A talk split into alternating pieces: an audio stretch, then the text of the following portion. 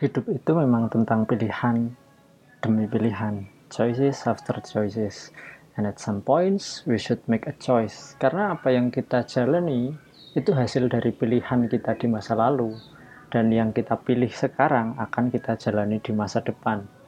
Nah ngomongin tentang pilihan hidup uh, ada salah satu pilihan hidup yang menurut saya paling gimana sih ngomongnya?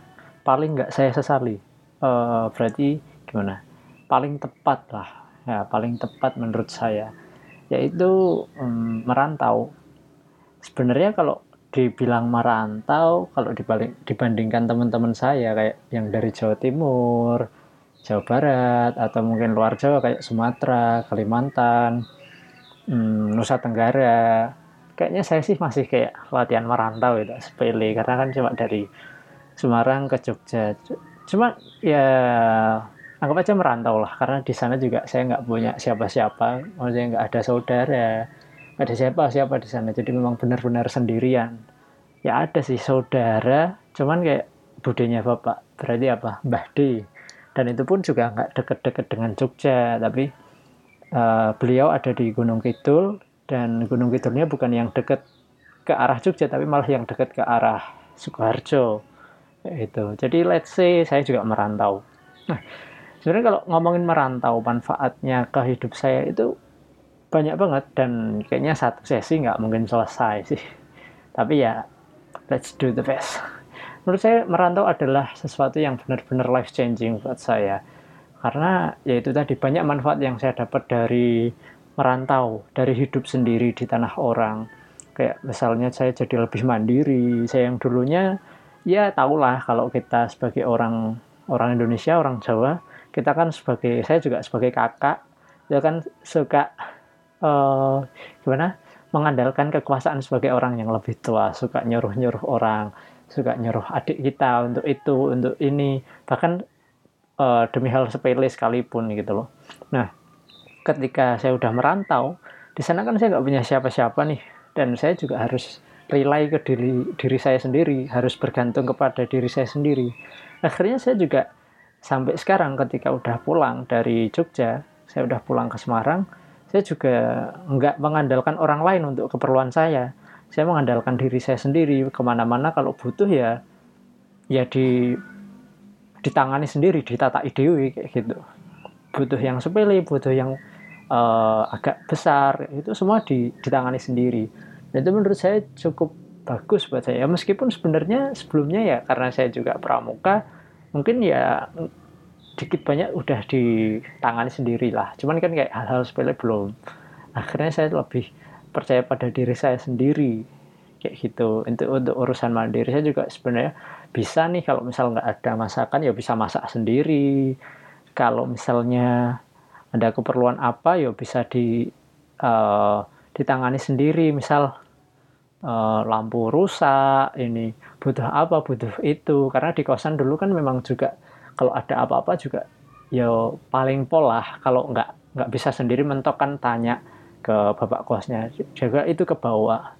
Itu menurut saya cukup bagus sih buat saya untuk mungkin bekal untuk nantinya. Itu. Terus juga saya jadi orang yang lebih dewasa.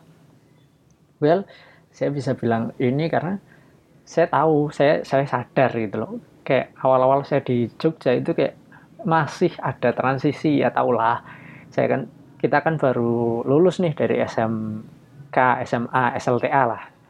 SLTA itu kan baru usia 17-18 tahun gitu. Ya masih masih masih bocah gitu kan, masih bocah, masih bocah banget. Uh, pindah ke tanah orang, saya jadi lebih dewasa karena saya ketemu orang baru dan saya di sana itu bukan jadi orang yang dalam tanda kutip penguasa maksudnya kalau misalnya saya di rumah itu kan ya saya udah biasa di sini. Saya bisa seolah-olah aku pribumi nih ya kamu harus gimana gimana gimana misalnya gitu. Tapi ketika saya merantau itu kan saya benar-benar di tanah orang lain gitu. Nggak nggak kenal siapa-siapa. Jadi saya dihantamkan dengan ketemu orang-orang baru dengan uh, background latar belakang mereka yang berbeda latar belakang secara pendidikan secara budaya secara hmm, agama, secara pola pikir benar-benar beda. dari ketemu orang-orang yang beragam itu akhirnya saya juga punya kemampuan adaptasi yang lebih baik. Apalagi saya juga sempat ketika di akhir-akhir di dua tahun terakhir kan saya juga sempat nih uh, merantau lebih jauh. Karena keperluan kantor kan saya sempat ke Jakarta untuk ya adalah urusan kantor yang harus diselesaikan di Jakarta selama beberapa bulan dan ketemu orang yang lebih hmm, lebih bermacam-macam lagi kultur yang lebih lebih-lebih lagi nih. Apalagi untuk saya orang yang dari keluarga yang cukup konservatif dari uh, lingkungan yang Semarang cuman nggak deket kota kan. Ya kan Banyumanik Tembalang. Kayak gitu-gitu. Itu kan Semarang cuman nggak deket kota. Jauh gitu dari dari pusat kota. Pinggiran gitu kan nggak terlalu kenal dengan sekitar. Ya saya juga memang bisa dibilang kuper kali ya. Nggak suka bergaul yang macam-macam neko-neko ketika dulu di Semarang. Nah, di Jakarta ketemu orang yang lebih bermacam-macam lagi. Dan saya tahu di situ saya sadar kenapa orang bilang Jakarta keras. Dan memang keras gitu loh. Karena di sana banyak orang, banyak kebutuhan, banyak demand supply, orang bersaing untuk mencari ekonomi. Uh, orang memang akan ter cenderung untuk belak-belakan di sana karena uh, di sana tuh cepet banget, move-nya cepet banget, pergerakannya cepet banget dan kalau kita bergerak lambat, hilang kita. Nah, itu uh, saya ketemu pengalaman yang lebih asik lagi. Dan menurut saya mungkin kalau teman-teman harus nyobain sih, harus nyobain untuk sekali-kali merantau ke Jakarta, ke ibu kota gitu. Karena memang ada pengalaman baru yang asik banget di sana. Yang mana kita nggak akan dapat di kota-kota kecil mungkin bahkan Jogja itu bisa dibilang kecil kalau dibandingkan Yogyakarta eh, Jakarta gitu. Jogja Bandung mungkin ya sebanding lah sama Jakarta tapi kayaknya tuh Jakarta tuh beda gitu loh. Kerasnya kerasa gimana kita bersaing dengan uh, kemacetan beradu waktu dan sebagainya. Itu benar-benar uh, kayaknya saya mikir wah orang-orang tuh memang harus sih harus sih nyobain sempet tinggal di Jakarta, ngerasain gimana di sana. Saya nggak merekomendasikan untuk tinggal di Jakarta dalam waktu lama, mungkin eh, lima tahun ke atas enggak sih kayaknya, karena di sana kan terlalu padat. Tapi kalau mungkin misal hmm, tiga hmm, bulan, enam bulan atau satu tahun itu kayaknya sih oke, okay, karena yang penting dapat pengalamannya. Uh, itu tadi karena pengalaman-pengalaman dengan lingkungan yang keras-keras tadi bisa mendewasakan kita kok. Uh, karena dengan ya kita harus adapt.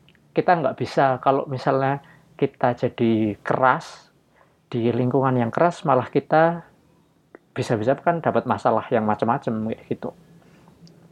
Makanya kita harus adaptasi. Dengan adaptasi itu akan jadi proses pendewasaan diri buat kita juga. Tuh itu poin menjadi lebih dewasanya. Terus saya juga jadi orang yang lebih terorganisir ketika uh, merantau. Ya memang awal-awal saya eh, nggak uh, terorganisir nih. Saya nggak mempedulikan kosan saya. Saya kayak menganggap kosan saya ini ya tempat untuk makan tidur. Itu doang. Numpang makan numpang tidur. Numpang ke kamar mandi juga kayak gitu. Akhirnya ya memang ya gimana ya? Di awal-awal saya kuliah itu kamar saya bisa dibilang kalau hoarding yang berantakan banget sih enggak. Tapi kayak kumuh sih tetap kesannya. Karena dulu itu saya benar-benar gak peduli saya nyimpen barang di mana. Dan saya nyimpen barang itu kayak di kardus kan di kardus yang gede.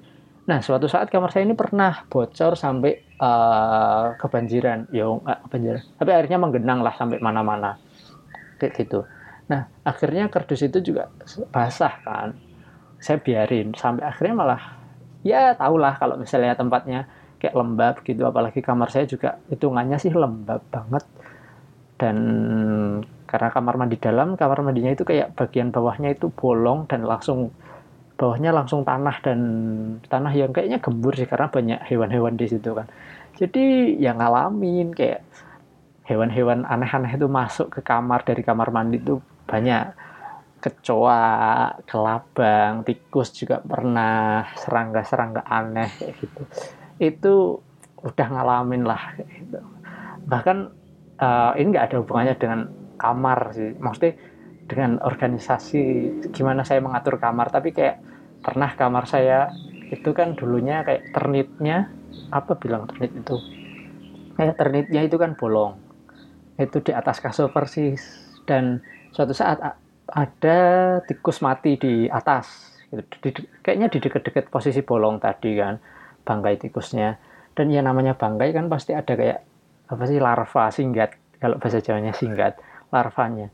Itu, itu pernah larvanya itu turun gitu loh. Jadi dari lubang itu turun sampai uh, di sekitar kasur itu kayak tiba-tiba saya cuma nyium kok bau kamar saya kok nggak enak kayak bau bangkai? gitu kan saya lihat ternyata sekitar saya itu udah banyak kayak larva-larvanya. Uh, itu bener-bener uh, gimana ya? Gila nih gitu loh kalau bahasa Jawanya. Jorok gitu.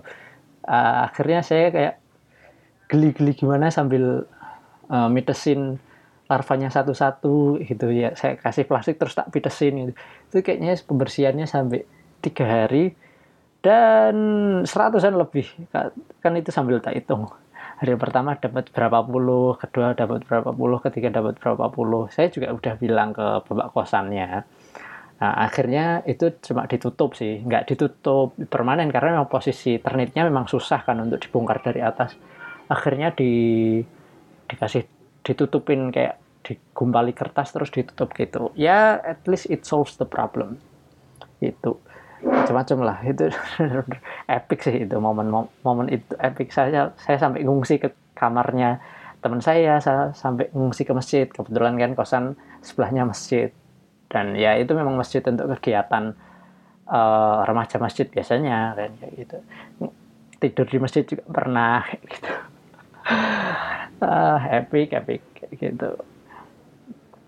Dan apalagi uh, oh ya saya berubah mulai terorganisir ketika uh, di tahun-tahun terakhir kuliah. Saya mulai sadar oh saya harus peduli lagi dengan uh, lingkungan saya. Karena kamar saya akan jadi tempat yang mungkin lebih banyak menghabiskan waktu di situ. Karena di tahun ketiga kan udah masuk ke TA ya kan nggak ada kuliah lagi. Uh, saya cuma ketanggungan TA kan.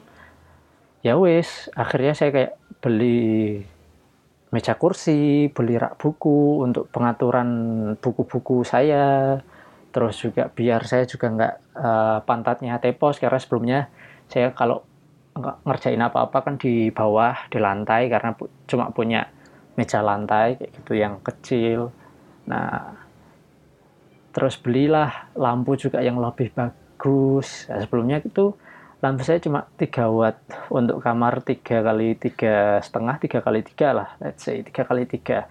Kan remang-remang banget ya. Akhirnya saya upgrade jadi 8 watt. Awal pasang kayak kok kayak mantu. Karena memang terang banget. Uh, tapi lama kelamaan juga enak. Karena penerangan yang bagus itu juga bisa mendukung biar mata kita nggak gampang capek ngelihat layar kan itu nah dari situ saya mulai peduli lagi dengan lingkungan sekitar saya dengan surrounding sekitar saya tadi. Uh, ketika udah kerja ketemu teman-teman yang peduli dengan lingkungannya. Maksudnya bukan peduli lingkungan yang aktivis enggak tapi kayak peduli dengan uh, interior kamarnya. Saya juga meskipun saya nggak aktif terlibat di diskusi mereka saya ngedengerin saya ngeliatin gitu. Terpengaruh juga uh, saya lebih peduli lagi terus ketemu uh, Marie Kondo yang trading up. Karena sempat ada teman nge-trial Netflix di kantor kan terus kita tonton bareng-bareng. Oke. Okay. jadi uh, belajar trading up nih gimana ngatur pakaian gimana ngatur barang-barang detach dengan barang-barang yang ada decluttering gitu-gitu. Akhirnya kamar saya semakin lebih rapi lagi. Dan kalau saya lihat, sebenarnya perkembangan saya dan kamar saya itu sejalan gitu. Semakin semakin saya jadi lebih rapi, semakin saya lebih dewasa, ya akhirnya kamar saya juga lebih rapi juga, lebih terorganisir, lebih enak dilihat, uh, flow-nya lebih dapet kayak gitu. Saya nggak, saya merasa lebih nyaman di kamar kayak gitu. Itu sih. Itu yang menurut saya cukup berdampak. Terus saya juga di perantauan karena saya nggak punya siapa-siapa sekali lagi. Kenapa ya di emphasize ya saya akhirnya lebih kenal sama diri saya sendiri. Saya lebih tahu nih oh plus minusnya diri saya sendiri itu gimana. Hmm, saya bisa ngobrol dalam tanda kutip dengan diri saya sendiri.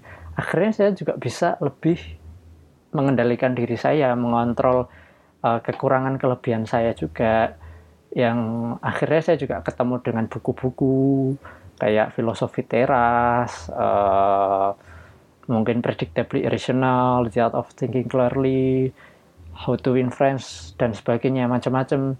Saya jadi lebih kenal diri saya sendiri.